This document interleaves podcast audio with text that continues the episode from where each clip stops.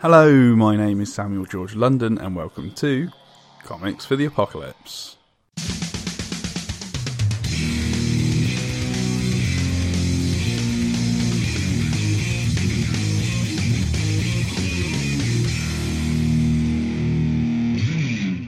On today's episode, I speak to comic book artist, writer, and rather intriguing individual Allan Haverholm about what comics he would take into the apocalypse. But before we get into it, if you enjoy the show today, please leave a review for us on iTunes or whichever podcast service you use, as not only will it let me know that you liked it, but I believe that it helps make other people aware of the show as well. Now, without further ado, on with the show. Hello, Allan Haverholm. How you doing? Hello, Samuel. I'm doing great. Thanks. Fantastic. Well, thank you so much for coming on Comics for the Apocalypse. It's a real pleasure to, to have you on. And uh, I believe you're our first Scandinavian. So thanks very much for, for, for taking that role. uh, you know, the little things. The little things count too isn't it? Uh, Fantastic. Um, so, uh, for for anybody that doesn't know, uh, what do you do in the world of comics? Um, well, currently I'm sitting in a corner and doing uh, doodles that nobody really notices. Um, well, I started out in. Um, I started out when I was 12. Actually, had my first comic published then, um, and um, if, if, we fast forward to 2006, that's when my first, um, the first comic that I, that I want to be associated with uh, came out in uh, in Denmark. Did a graphic novel, um, an apocalyptic graphic novel actually, um, about well the end of the world, starting in Denmark just for for once, rather than L.A. or or, or New York. Um, and from then on, I moved on to um, more experimental comics. I, I, threatened to do a, having done a graphic novel, I wanted to do a graphic um, record, uh, music album. Excellent. Tried to to subvert uh, story structures and uh, ways of uh, telling stories graphically. Um, and uh, well, it's just veered off to the left from there. Uh, it's gone. my comics have become more and more experimental, um, and I yeah, um, I see yeah. Yeah, I sent you some samples of my uh, most recent uh, abstract collage work. Right? How'd yeah. you like it? yeah, really interesting. Um, I've been I've been trying to uh, read more and more experimental comics, and mm-hmm. I, don't, I don't know if you know Sliced Quarterly at all? I don't actually know. No, so that's uh, that was um, uh, sort of a bit of a an abstract comics anthology uh, that was set up by a guy here in the UK called Ken Reynolds. Um, so yeah, I definitely recommend that you check that out. I think they've sto- I think Ken stopped it now, but they had three anthologies, um, and yeah, it's really interesting. Um, and I think it's it's really interesting to try and yeah, break the mold of, of comics really and see what's possible. Absolutely, yeah, and I'm not I'm not sure exactly. I still enjoy story and straight entertainment, both in comics and film and so on. But uh, uh, there was just something that set my mind at work when I when I started doing these uh, non-figurative, non non-narrative comics that I'm really on the border, I suppose, between comics and the contemporary arts right now. Definitely. Um, you know, at that blind spot where no, uh, neither neither area really noticed me. well, you're you're a trailblazer, Allan. That's for sure. Yeah, that's it. That's the word I was looking for. Excellent. um, and so, uh, where can people find you on the interwebs? Well, they can find me on uh, on my website, haverholm.com. Um, I just rolled it back a little while ago. I thought the, the blog format became too unwieldy, so it's pretty mm. scraped right now. Um, yeah, I, I, believe your tagline is the, the minimal internet presence or something. it is that. It's it's sparse, but I think it's. Oh, it's nice. Uh, it's a nice website. People are, are, are very um, basic understanding of uh, who I am and what's going on. there, there's going to be more at some point. Uh, Excellent. and then you're on Twitter mostly in terms of social media. I'm on Twitter, yeah, uh, as uh, at Haverholm. Uh, I have this horrible habit of just uh, squatting any new platform with my last name as a username, so I'm pretty easy to find. Um, uh, my brother kidnapped the, the Reddit account, so oh no, ah, bastard! have to get him next time. Yeah, um, no sneaky brothers. Excellent. Um, and yeah, for, for all the listeners out there, um, yeah, go check out Allan's work by following the links in in the uh, show notes. Um, but Allan, um, unfortunately, I've got some bad news for you. Um, because uh, there's actually been a zombie outbreak. Um, and the yeah. zombie apocalypse is upon us. So, my question, my first question to you is what is your action plan for survival? Well, there's one thing we need to, to straighten out first here. Are they uh, are they are they slouching, lumbering zombies, or are they the running zombies from? Uh, yes. So we're doing. We're doing days later. Yeah, exactly. Uh, we're doing we're doing Walking Dead zombies. Oh, great, great. Um, well, my action plan is because I got an email this uh, just before the weekend saying that uh, this was going to happen. There was some British guy, I think, who's running some podcast, um, wanted me to do some prep. Um, so I'm actually one of the few persons who who knew in advance that there was going to be this zombie outbreak. Naturally, I've been contacting all the authorities and uh, scaring people on uh, on Twitter and so on, but nobody believed me. So uh, I'm now that the zombies have actually taken over uh, and are walking the streets and eating people and whatever they can get their claws on, uh, I'm sitting on my balcony five floors up in a, a locked down concrete uh, high rise and uh, just rubbing my hands and saying, "Told you." Amazing. My coffee and uh, yeah, sipping my coffee until, of course, water and uh, our supplies run out. So yeah, I'm the ostracized uh, lunatic who will be found by other survivors. hopefully, hopefully, yeah. Uh, at some point, I'm probably going to have to get out and. We have a supermarket, a mall right around the corner, so we're going to have some Dawn of the Dead uh, showdowns there, I think. Oh, definitely. Um, I can see some uh, some battles behind some shopping trolleys. That's for sure. Um, and uh, yeah, and we'll uh, we'll find out your uh, your weapon, tool, or useful item at the end of the show that you'll be taking to the supermarket with you. Um, so, yeah. so, listeners, hold on for that. Uh, now, my first question um, for you um, is that in uh, this new apocalypse, um, you have to kind of take a cer- certain number of comics with you from certain. Certain genres. Um, and uh, the first one that comes up is is what's the first comic you remember enjoying? Mm, well, uh, the thing is, I I started reading really early, and I learned to read from comics. Uh, Great. So exactly what was the point where I was reading them and not just skimming the pictures. I'm not entirely sure. Mm. Took over my older brother's entire comics collection, loads of uh, Donald Duck magazines and so on. But I think the first ones I really remember enjoying were French Belgian uh, album comics. Uh, mm. Must have been some Asterix or Lucky Luke or something. Yeah.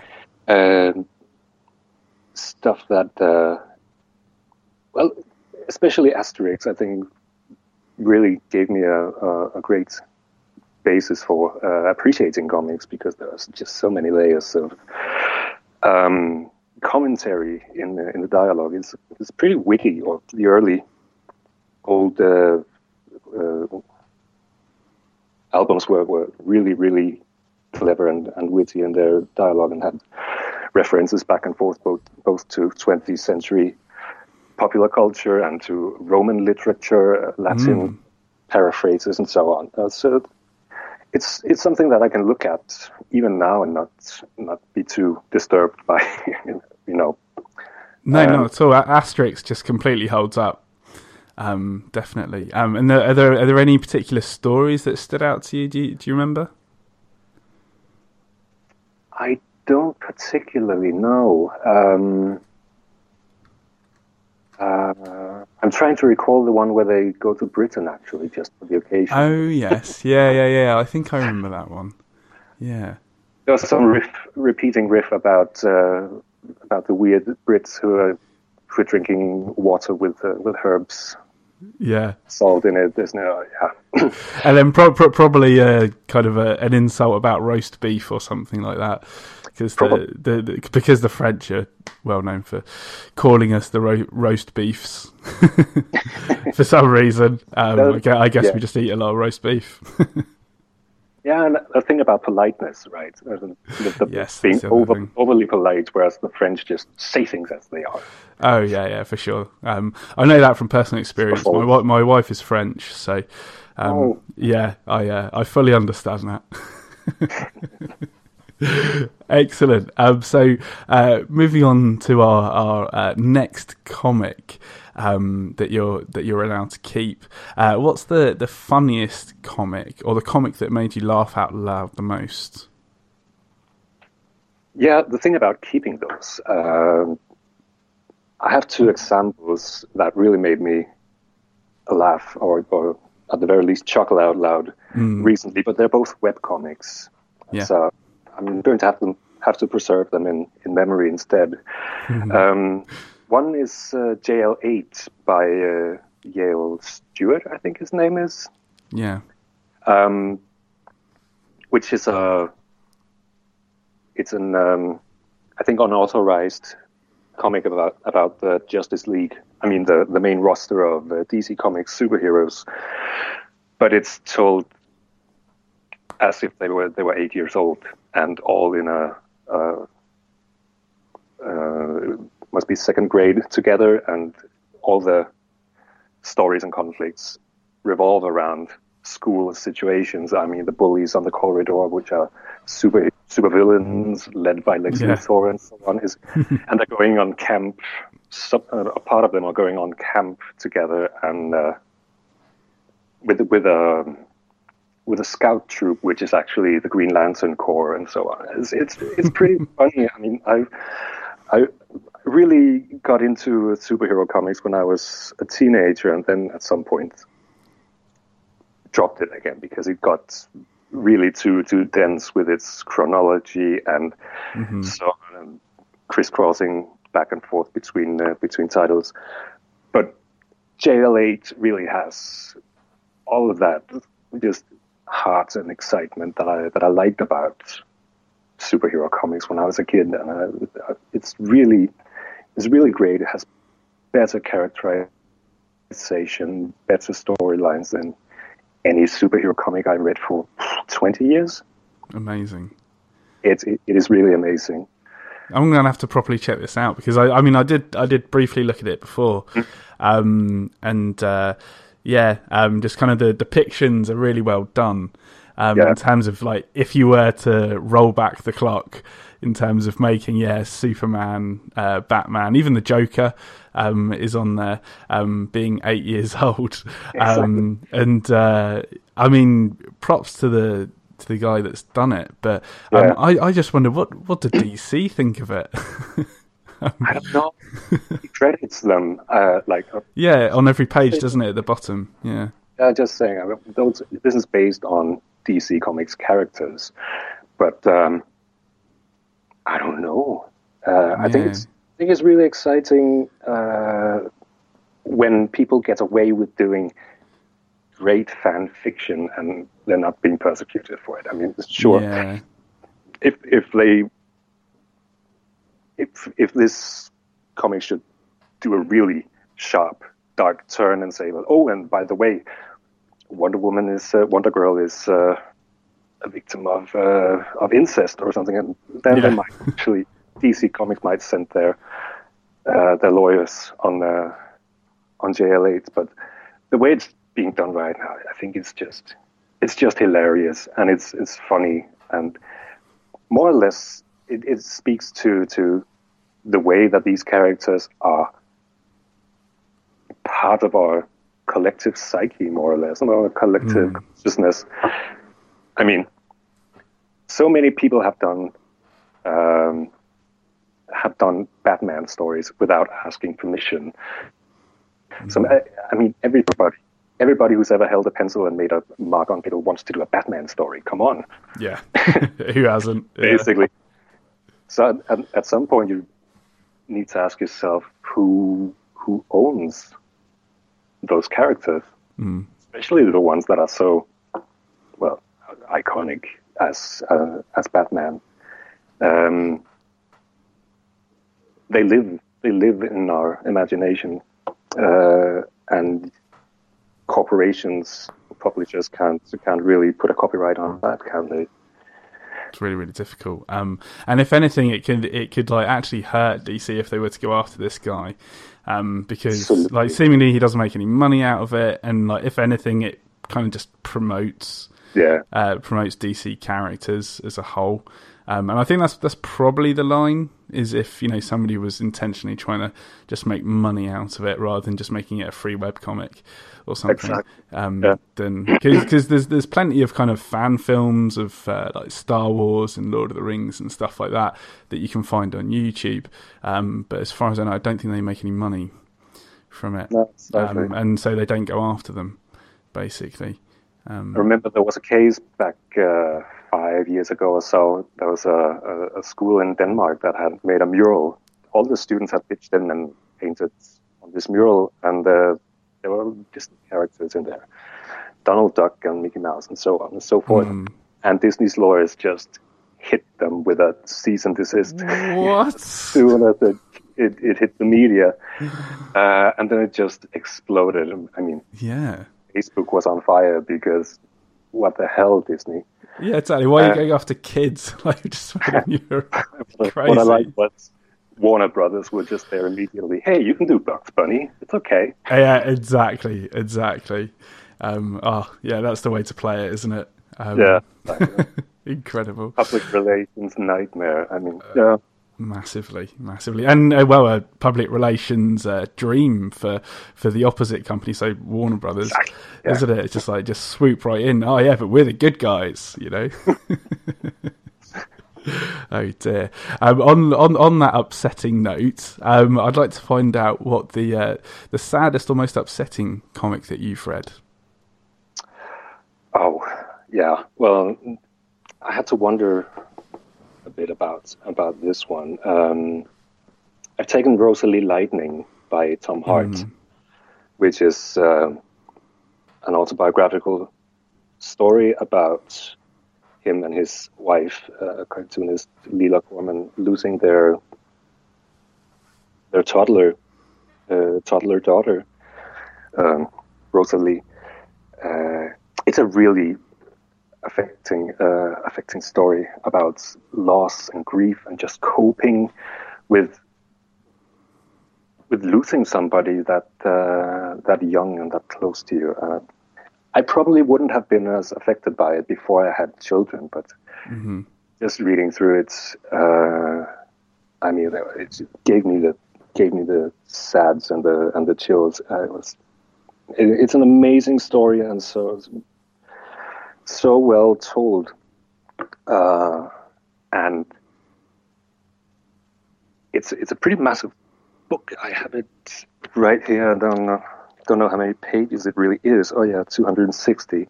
Wow. So he really dwells on all this, uh, the little memories and their um, their attempts at finding some meaning in something that is just basically meaningless, and the the way that he just sticks to the memories and works through them is it's it's really well, it's really affect, affecting, and it, it gives a glimpse into a situation that most parents would, would prefer never to to never to have. Uh, hmm it's it's a really great book, and I'm almost tearing up just talking about it now. Uh... Yeah, I mean, I, I, I haven't read it, but I, I, I, read the the synopsis and looked at some of the yeah. artwork before um, uh, before today, um, and um, yeah, as a like fairly new father, my my daughter's two years old. Um, mm. I just couldn't imagine having to go through that. Um, and then, I mean, I, I suspect it was is exceedingly uh, therapeutic for both of them to actually um, mm. create this story. Um, and uh, yeah, so that's that's that's gone to near the top of my reading list. Um, Rosalie Lightning, um, and I believe that I, I think off the top of my head it was Eisner award winning. It might. I think was it uh, uh, Eisner nominated, maybe. Yeah, maybe just instead. Uh, my copy doesn't say, so maybe that's from before the yeah publication of that. Ah. Um, but uh, either way, um, what what I'm interested in, I mean, obviously it's a very sad, um, sad story and true story at that. Um, but uh, for, for for you as an artist and a creator, um, and as a as a father, how did did fatherhood affect your art at all? Well, I suddenly started drawing more babies, but right. uh, um, no, not not my art as such, but my practice. It certainly did um, did mm-hmm. affect because it gave me more structure in my in my everyday life. Okay. Couldn't spend as many late nights uh, sitting up and drawing and catching up with my with my comics work because yeah. I knew there was going to, going to be a lot of screaming and feeding in mm. uh, a few hours. So once the, the children started uh, started going to kindergarten and so on to school and later on, it just set some parameters like okay, six o'clock, get up, eight o'clock, get the kids to school, mm. four o'clock, pick them up. So eight to four, that would be my, my work time. Before that, I could pretty much just squander my time as I wanted. But yeah, all of a sudden you have a nine to five job. Yeah, totally. Every second counts, doesn't it? Exactly. yeah, definitely. Yeah. Um, that that's really really interesting. And how did how did you find that transition? Do you, do you think that you prefer it now or? Oh yeah, yeah. Because now that time is precious. I actually sit down and get get work done during mm. work hours. Before it was like, um, I always or mostly worked from home.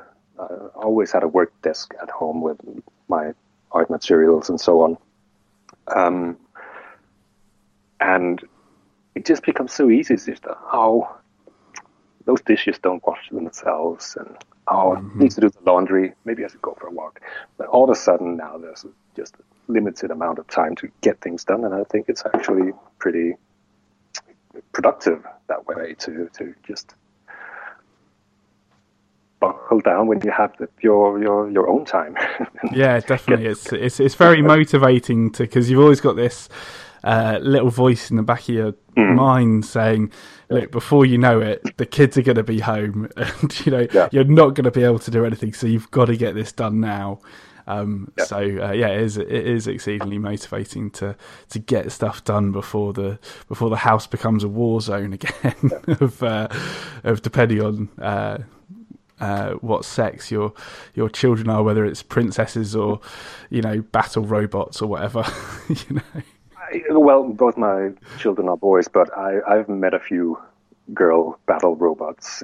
oh yes, as well. Yeah, yeah. It's, um, it's, even better when you got kind of battle robots in princess castles. exactly. Yeah. Awesome.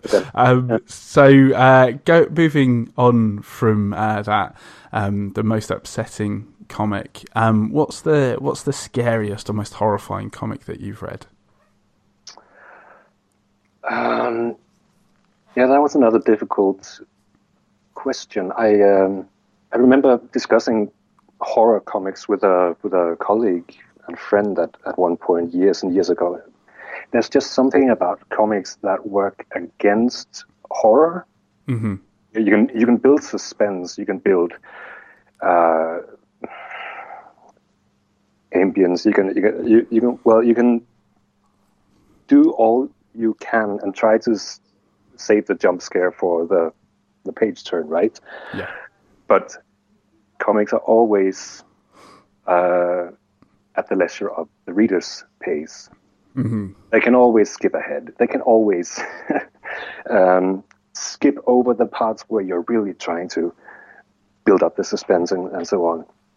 Um, so it, it's not completely in your hands.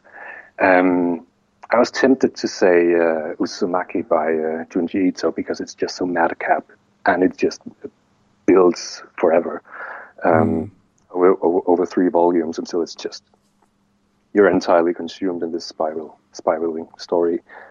But um, I decided to to go with uh, Warren Craghead's uh, Medz Yeghern, Right.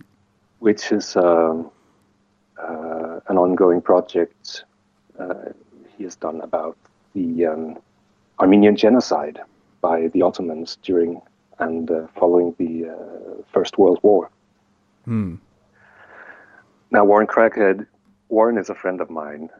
You know, the internet internet friend that you've never Right. actually met, but um, we've been talking and exchanging emails for a decade or something.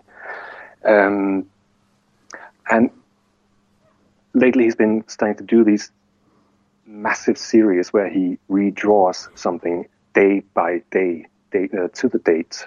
Um he's doing um, he's doing uh, a series called Trump Trump, where he draws Trump every day um, during his presidency, starting when he announced his candidacy. Uh, he's done uh, La Grande Guerre, uh, which was about well World War One, where he every day would just go in. What happened th- on this date a hundred years ago, and just going through it all five four or five years of the war at a hundred years delay. And out of that sp- sprung this uh, Medz Yeghern project, um, and it, especially because that that's really zooming in. It's not the entire uh, European war. It's it's zooming in on the on the Syrian and Armenian um, location there and the and the area, and just going through how the Ottoman Empire would uh, persecute this uh, this little uh, segment of the of the population, and it's really it was like a dress rehearsal for the industrial genocide that came later in World War II. Yeah. So it's, I mean, it's it's really amazing. He he. Uh, there, there were periods where he didn't have records of what happened on this particular day. I mean, there were no troop movements, there were no ethnic cleansing, and so on. And you would just go into an online archive of uh, victims of the Armenian genocide. Right. Just do this uh, almost from a template. Make a drawing of one of the victims, um, and then repeat it in in three similar uh, panels, but have the, the character slowly catch fire and burn.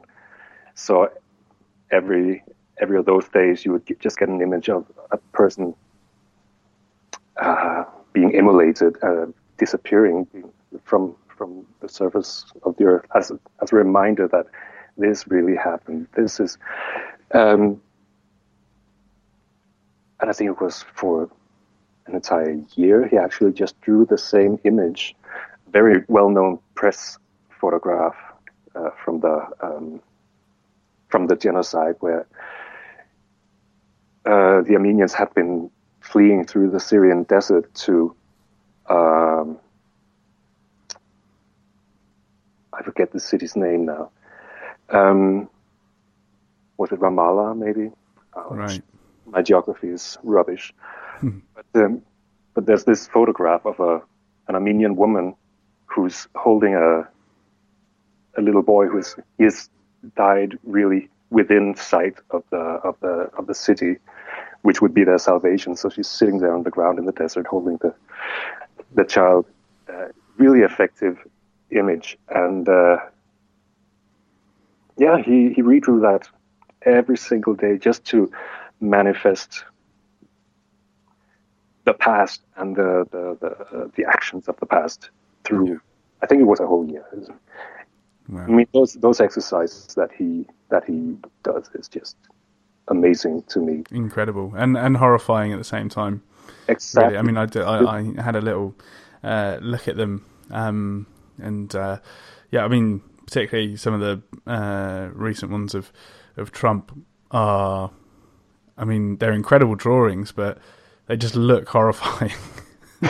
but they they do because well, that's the point. Yeah, partially, yeah, yeah, exactly. I, I did an interview with him at one point for a, for a comics uh, journal that I was working for.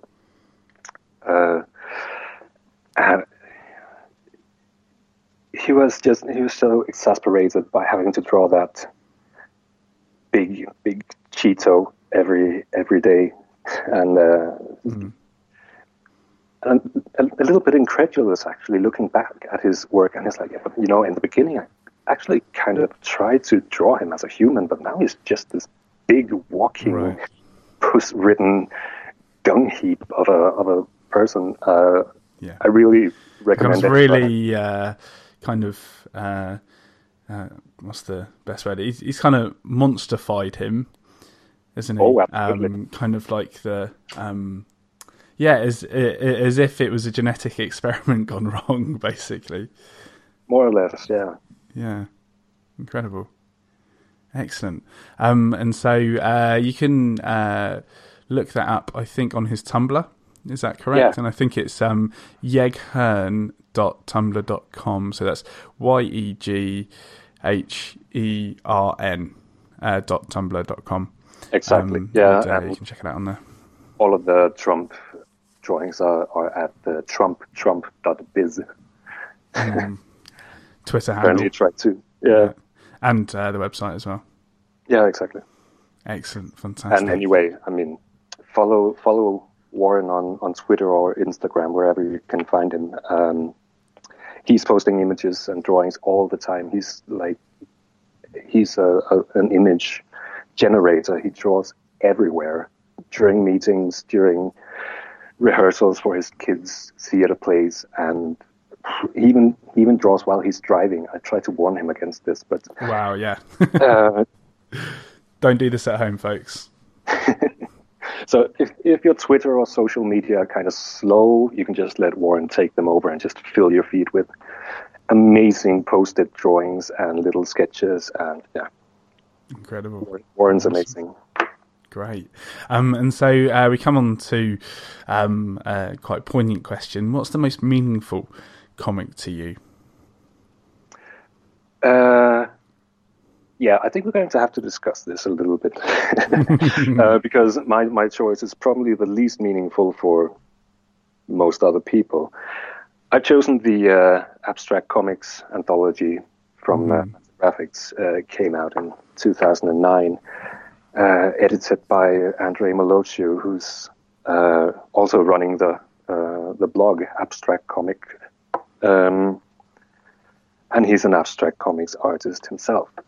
Um, so basically, that's what's that? 300 pages of uh, well, non-figurative art. Uh, in a in a big hefty uh, hardcover anthology um, when I got my hands on it, uh, first I thought it was it would be just a fun thing to have. Uh, I'm a bit of a bibliophile, and I need to get my hands on, on, on, weird stuff. But as it turns out, when I started leafing through this, uh, it uh, well, it's it's really affected my uh, my practice and my, my drawing and my way of thinking about comics obviously, since I'm also doing abstract comics myself now, mm. um, there's just something so completely um, obstructive in the in the in the form of of abstract comics. They reject uh, image. They reject the figure. They by doing that, you can't even have a uh, a proper story uh, you can't really tell anything in a linear form because what the hell do these pictures even look like, or what do they represent? Right. Uh, but still, it is so clearly and so comics, and it, it really set my uh, mind going. Oh, sorry, I'm just leafing through the book now and, and losing my train of thought. That's quite right. It's, I think it set me set me thinking about okay, so I'm not going to argue whether this is comics, but how how can this still be um, if we need to if we if we accept that abstract comics are comics as well, then we must also conclude that well, stories aren't necessarily about story.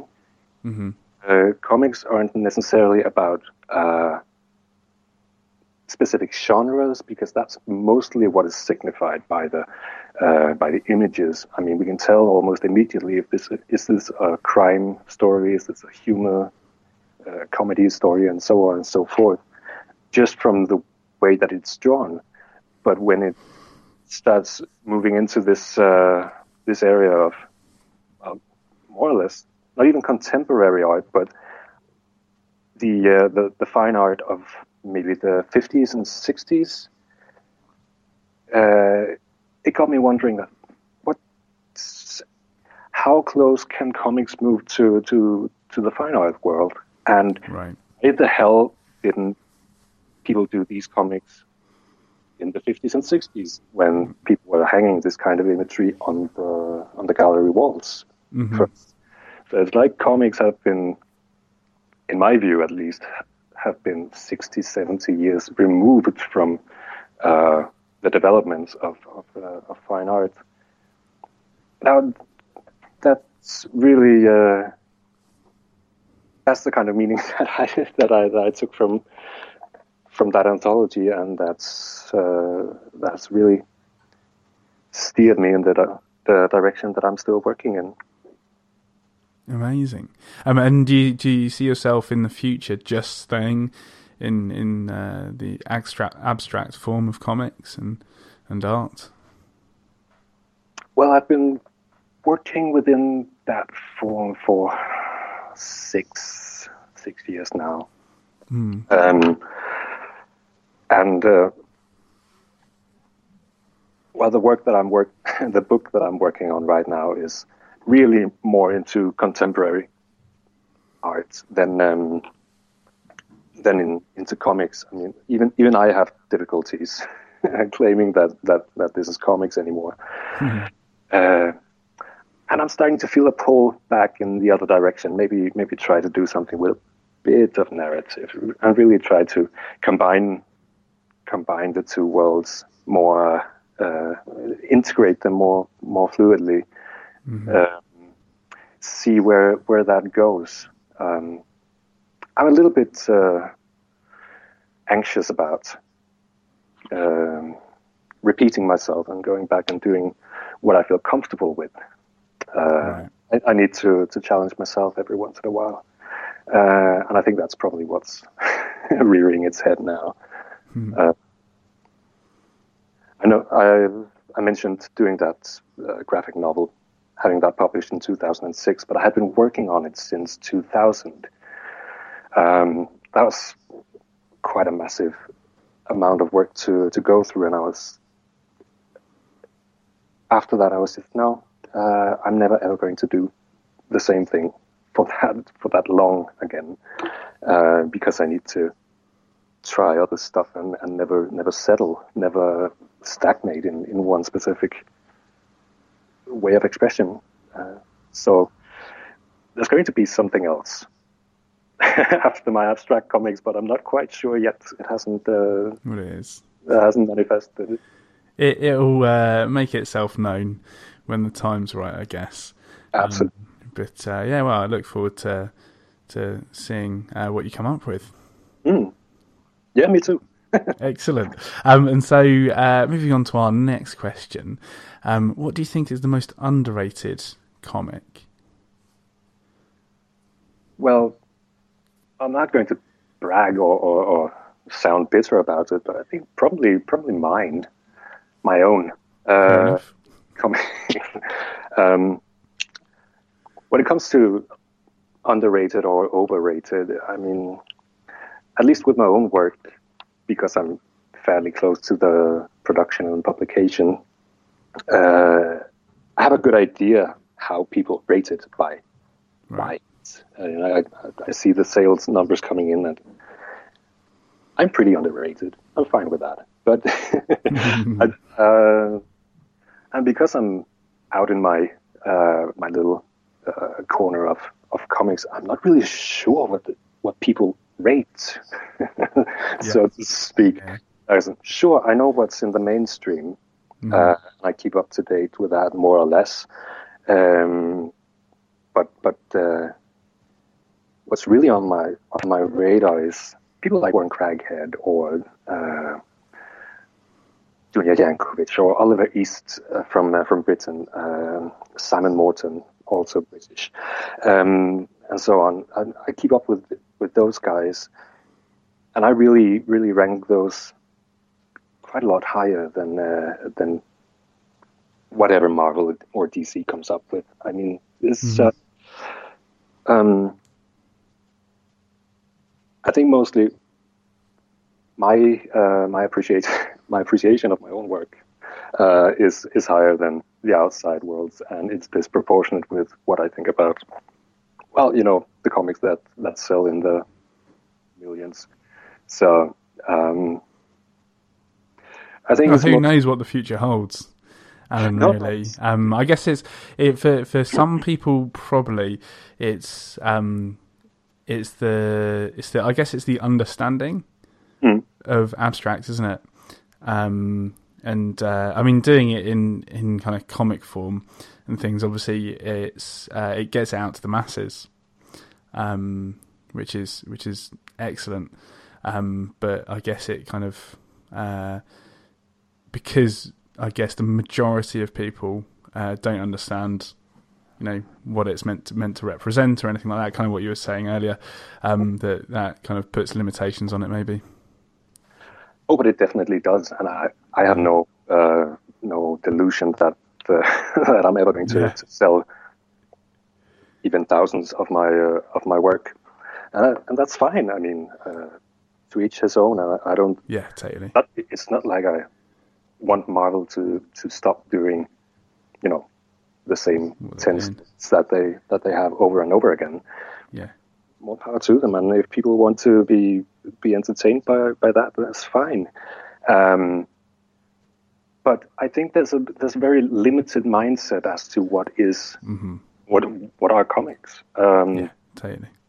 Uh, and it very much has to do with uh, with the mainstream and with the markets, how that has been streamlined into mm-hmm. into just a few choice genres with a little variation depending on whether it's an Asian or American or a European market. Um, but it's it's very much in the entertainment um, strata, right? Uh, I mean, there are there are anthologies that are publishing um, comics poetry trying to make visual poetry and combining poetry and uh, and comics in in very exciting ways, like Inkbrick, uh, the anthology, um, and and uh, I just think it's it's a little sad. I'm not going to to, to pity or or talk down to, to people who prefer mainstream comics, but it, maybe a little bit of perspective, uh, just recognizing that hey, comics are actually a whole bunch of things. Uh, yeah, the same absolutely. thing that installation, video installations in in a, an art museum is is filmed the same way that uh, that uh, Infinity War was, Avengers: Infinity War. You know, sure. The medium is the same. totally. Basically. Yeah. And I mean, yeah. Uh, yeah. No, go ahead, Allan. Okay. Just to to stick with the with the museums and the fine art for a while. I mean, there are there are really top ranking artists, conceptual artists, who are doing work that, that could easily be uh, compared to or accepted as comics. I mean, uh, Sol LeWitt, who again was uh, starting out in the in the 60s and working through the 80s uh, and 90s, did a, a, bunch of work that is uh, re- really comics-like and, and should be either embraced or at least um, looked at, considered as a, as a kind of comics and maybe a way for uh, comics artists to expand a bit. You know, mm. widen the palette beyond just uh, telling stories. Yeah, absolutely. That's fantastic. Um, and uh, so we kind of come on to one of the most important questions now, mm. um, which is for you. Uh, what is the best comic of all time? Um, well, I'm just going to to bypass everything that I just said about fine art and so on and say Watchmen. Watchmen is probably the perfect comic for me. Yeah. Um, I mean, I I got my hands on it when I was really deeply deeply into superhero comics, and um, even even now when I return to it, every time I think that I've made some breakthrough uh, work or theory about comics narrative and disintegrating the uh, uh, the linear sequential form and so on. Then I go back to Watchmen. I think, well, Alan Moore did this in '86. Yeah. Uh, basically, I, I, I can't come up with anything anything that that old wizard hasn't done already. uh, so beyond just being a, a, a appreciative of uh, of Alan Moore's work, and I'm, I mean, Watchmen is it's a pretty good story, and it is so conscious of its uh, of its own form and media. Uh, it's multifaceted and, and, generous, and it's just a plethora of ways you can read it. Um, I mean, Doctor Manhattan's uh, fragmented point of view uh, mm. is, is really probably, uh, or at least conceptually, close to to my own book when the last story is told, where everything is just there, there's no story left. There's no uh, uh, linear uh, structure to to to carry. Um, it's probably that's probably where I got it from. unfortunately. Yeah. well, inspired, inspired. It's quite all right. Yeah. Um, I'm sure Alan, Alan, Moore and Dave Gibbons had their their inspirations um, from from elsewhere before that. So, uh, probably, I, uh, probably from the fine arts world, you know. yeah, yeah, yeah. Why not? Um, you know, there's uh, there's inspiration comes from everywhere, really. Yeah. Um, so uh, yeah, that's awesome. Um, and is it? Are there any other particular um, particular parts of Watchmen that really stand out to you? Well, there, there's the political side of it that I, that I think was rather um, rather gripping, or what should I say? When I read it, I was twelve or something for the first time, and uh, both uh, both the political alternate reality that they set up with that clever um, uh, equ- equation of you know superpowers versus superpowers. Uh, a bit of a pun mm. meaning going on there, um, and just the way that the uh, that the characters are, are represented as deeply, deeply flawed. I mean, there, there's yeah. really no heroization of of those people. The only person that you can say really succeeds in the entire book is the is the so to speak villain, quote unquote, um, Ozymandias, uh, who basically unites the entire world after a, a massive Cold War. it's, uh, right it is it is so morally uh, ambiguous, and uh, the whole reading is ambiguous. Um, I think that's uh, that. That was just really that was the last word on uh, on superheroes. Um, and for the what is it, 35, 40 years since then, people have just kept talking, Yeah. kept churning out the out superhero stories uh, to no to no real point, if you ask me. Um, yeah, I, I, and then there's also the the visual uh, the visual narrative of the entire thing.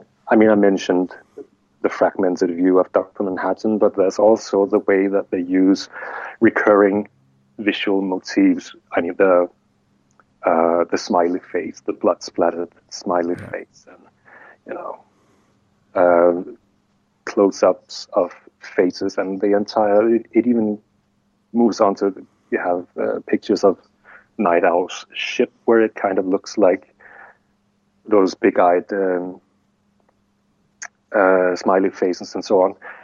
The way that that is just recurring all the way through, always with a diagonal uh, that resembles both the, the, the hands on, on the doomsday clock and the blood splatter on the on the badge. It is just so simple and so clever, and I haven't seen it done to the same effect since then, or definitely not before. Um, before Watchmen came out, I don't know what to say. It's perfect. It's uh, it's Yeah. it's just and even down to the to the structure of the story i mean the way hmm they they use uh, reflections in the images and then have an entire chapter that is just reflected around its its own middle spread As- how how why i'm uh, I'm, I don't have words really. Yeah, it's it's just it's the best comic of all time. Yeah, but don't take my word for it. I mean, it was on. Was it the New York Times who did? Oh yeah, yeah, yeah, hundred percent. It's the, well, it's the only graphic novel that's in the top 100 books, I think, isn't it? For time, I mean, it's yeah, Yeah, and, and if- is classed as the greatest. well, yeah. The what? Sorry, Allan? If Maus wasn't there as well, um, Ah, right, yeah, Maus. I'm not sure actually, Right. but but I think they ranked Watchmen higher. yes, yeah, yeah, yeah, yeah, definitely incredible. Um, Yeah. and so uh, we come on to uh, the most difficult question of the uh, comics questions, and that is, if you could only take one comic into the apocalypse from this list, which would it be? Ah, that would have to be the abstract comics anthology. Really, Awesome. um, it it would be either that or or Watchmen. But I think, well, I've taken enough from Watchmen. It's time time Mm. to leave that in in the apartment in the bookshelf when I when I when I move out from uh, from this concrete tower and try to Make, make your my way through the through the zombie world. yeah. Uh, yeah, so I'd take abstract comics uh, because, like I said, it's it's 300 pages of amazing, uh, amazing art. Uh, it's, it's always thought provoking, and because it's because the the art is so ambiguous, uh, non-representative, then it's. Uh, Every time you read it, you, you're co-creating and putting new meaning and new readings into the into the book. I think it's uh, that will definitely go in the backpack uh, definitely. as the only thing to to to save for possible Yes. future generations. Definitely. it's got a very long shelf life as well in terms of its versatility. Um, kind of what you were saying there, in that you know you can always find new things from it. I think um, as your perception changes, but yeah, And also, you know, um, like I said, it's a it's a pretty big hardcover. So yeah, if I should meet a, a, a flock of zombies, I can always whack them over the head with it and, get away with it very Uh, handy. with all limbs intact. It's pretty heavy. Excellent. Yeah. That doesn't surprise me. Three hundred page hard cover. Um, yeah, that's going to do some damage. Definitely. Excellent. Uh, speaking of which, um, with uh, this zombie apocalypse uh, in mind, uh, what weapon, tool, or useful item would you like to take with you? Uh, well, I have the weapon covered, obviously, with the abstract comics book. Yeah. Um, I think rather than just defense, I think I would um, I would try to think a little more constructively and maybe positively. I would bring some means of making artwork, uh, possibly a sketchbook, a good, a good thick sketchbook, just to keep making work. Uh, I'm yeah. definitely if we uh, if we have just a glimmer of hope as uh, living humans to uh, to make it through this, then uh, then we're going to need ours. Oh, absolutely. Um, and it'd be great to document it um, through uh, through some artwork, wouldn't it? absolutely. And also, I mean, art is uh, is valuable as a means of communication and uh, yes. uh, epic exchange. So maybe that is going to be how we uh, learn to get along with the zombies. Uh, I, I mean, the, the zombies since uh, Night of the Living Dead have been uh, the image of the other, or some some other faceless horde or group that uh, that we don't seem to get along with. So I don't know. Maybe it's time rather than going Night of uh, or rather than going Walking Dead, where it's just a survivalist's wet dream. Mm. It's time to, to sit down and, and do some drawings together. Maybe, yeah. Maybe you could show them some uh, some abstract art, and perhaps that would kind of almost hypnotize them. Maybe, um, and then you might be able to might be able to get begin some understanding between each other. Yeah, yeah. I mean, music calms the the, the raging beast, or how is it again? But maybe maybe art can do it too. I can't sing worth a damn, so yeah, why not? Excellent. Uh, perfect. That's well, Oh, excellent. Um, and well, thank you uh, so much for your time today, Allan. Um, no, it's, been, it's been a real pleasure. And uh, just one more time, uh, where can people find you on the internet? Well, keep checking my uh, my website, haverholm.com. Sooner or later, I'm going to have some substantial mm-hmm. web presence up again. Um, find me at uh, Twitter, on Twitter, at Haverholm and uh, well, I'm the only Allan Haverholm in the world, so just Google my name. And it will come up. Fantastic. Yeah, I, I don't mean to be precious, but go ahead, Google me. Absolutely. Um, and uh, your uh, your next project, when do you have a um, an ETA on that at all? Uh, well, all of the art is done right now. It's going to be a, a to 250 page book of abstract works uh, reminiscent of um, entoptic phenomena that especially long-time solitary prisoners mm. experience. Um, all, the, all of the, the art is done. Uh, now I just have the hard part in front of me, which is finding a publisher. yes. to, to do this because I'm not, I don't have the, the cash to, to push into this. Um, so I can't say exactly. I hope for it to come out maybe late 2019, early 2020. Great, excellent. Uh, well, thanks very much again for your time today, um, and uh, good luck in the zombie apocalypse. Thank you, and you too. thanks a lot, Allan. Take care. Bye. You too. Bye. Thanks again to Allan for being on Comics for the Apocalypse. It was an absolute pleasure. If you enjoyed the show, please leave a review for us on iTunes or whichever podcast service you use, as not only will it let me know that you liked it, but I believe that it helps make other people aware of the show as well. If you'd like to check out Allan's work or follow him on social media, those links are in the show notes, along with all of our own links to the various areas of the internet. And finally, as long as the apocalypse doesn't come to pass in the next week, I'll see you next Monday. Bye for now.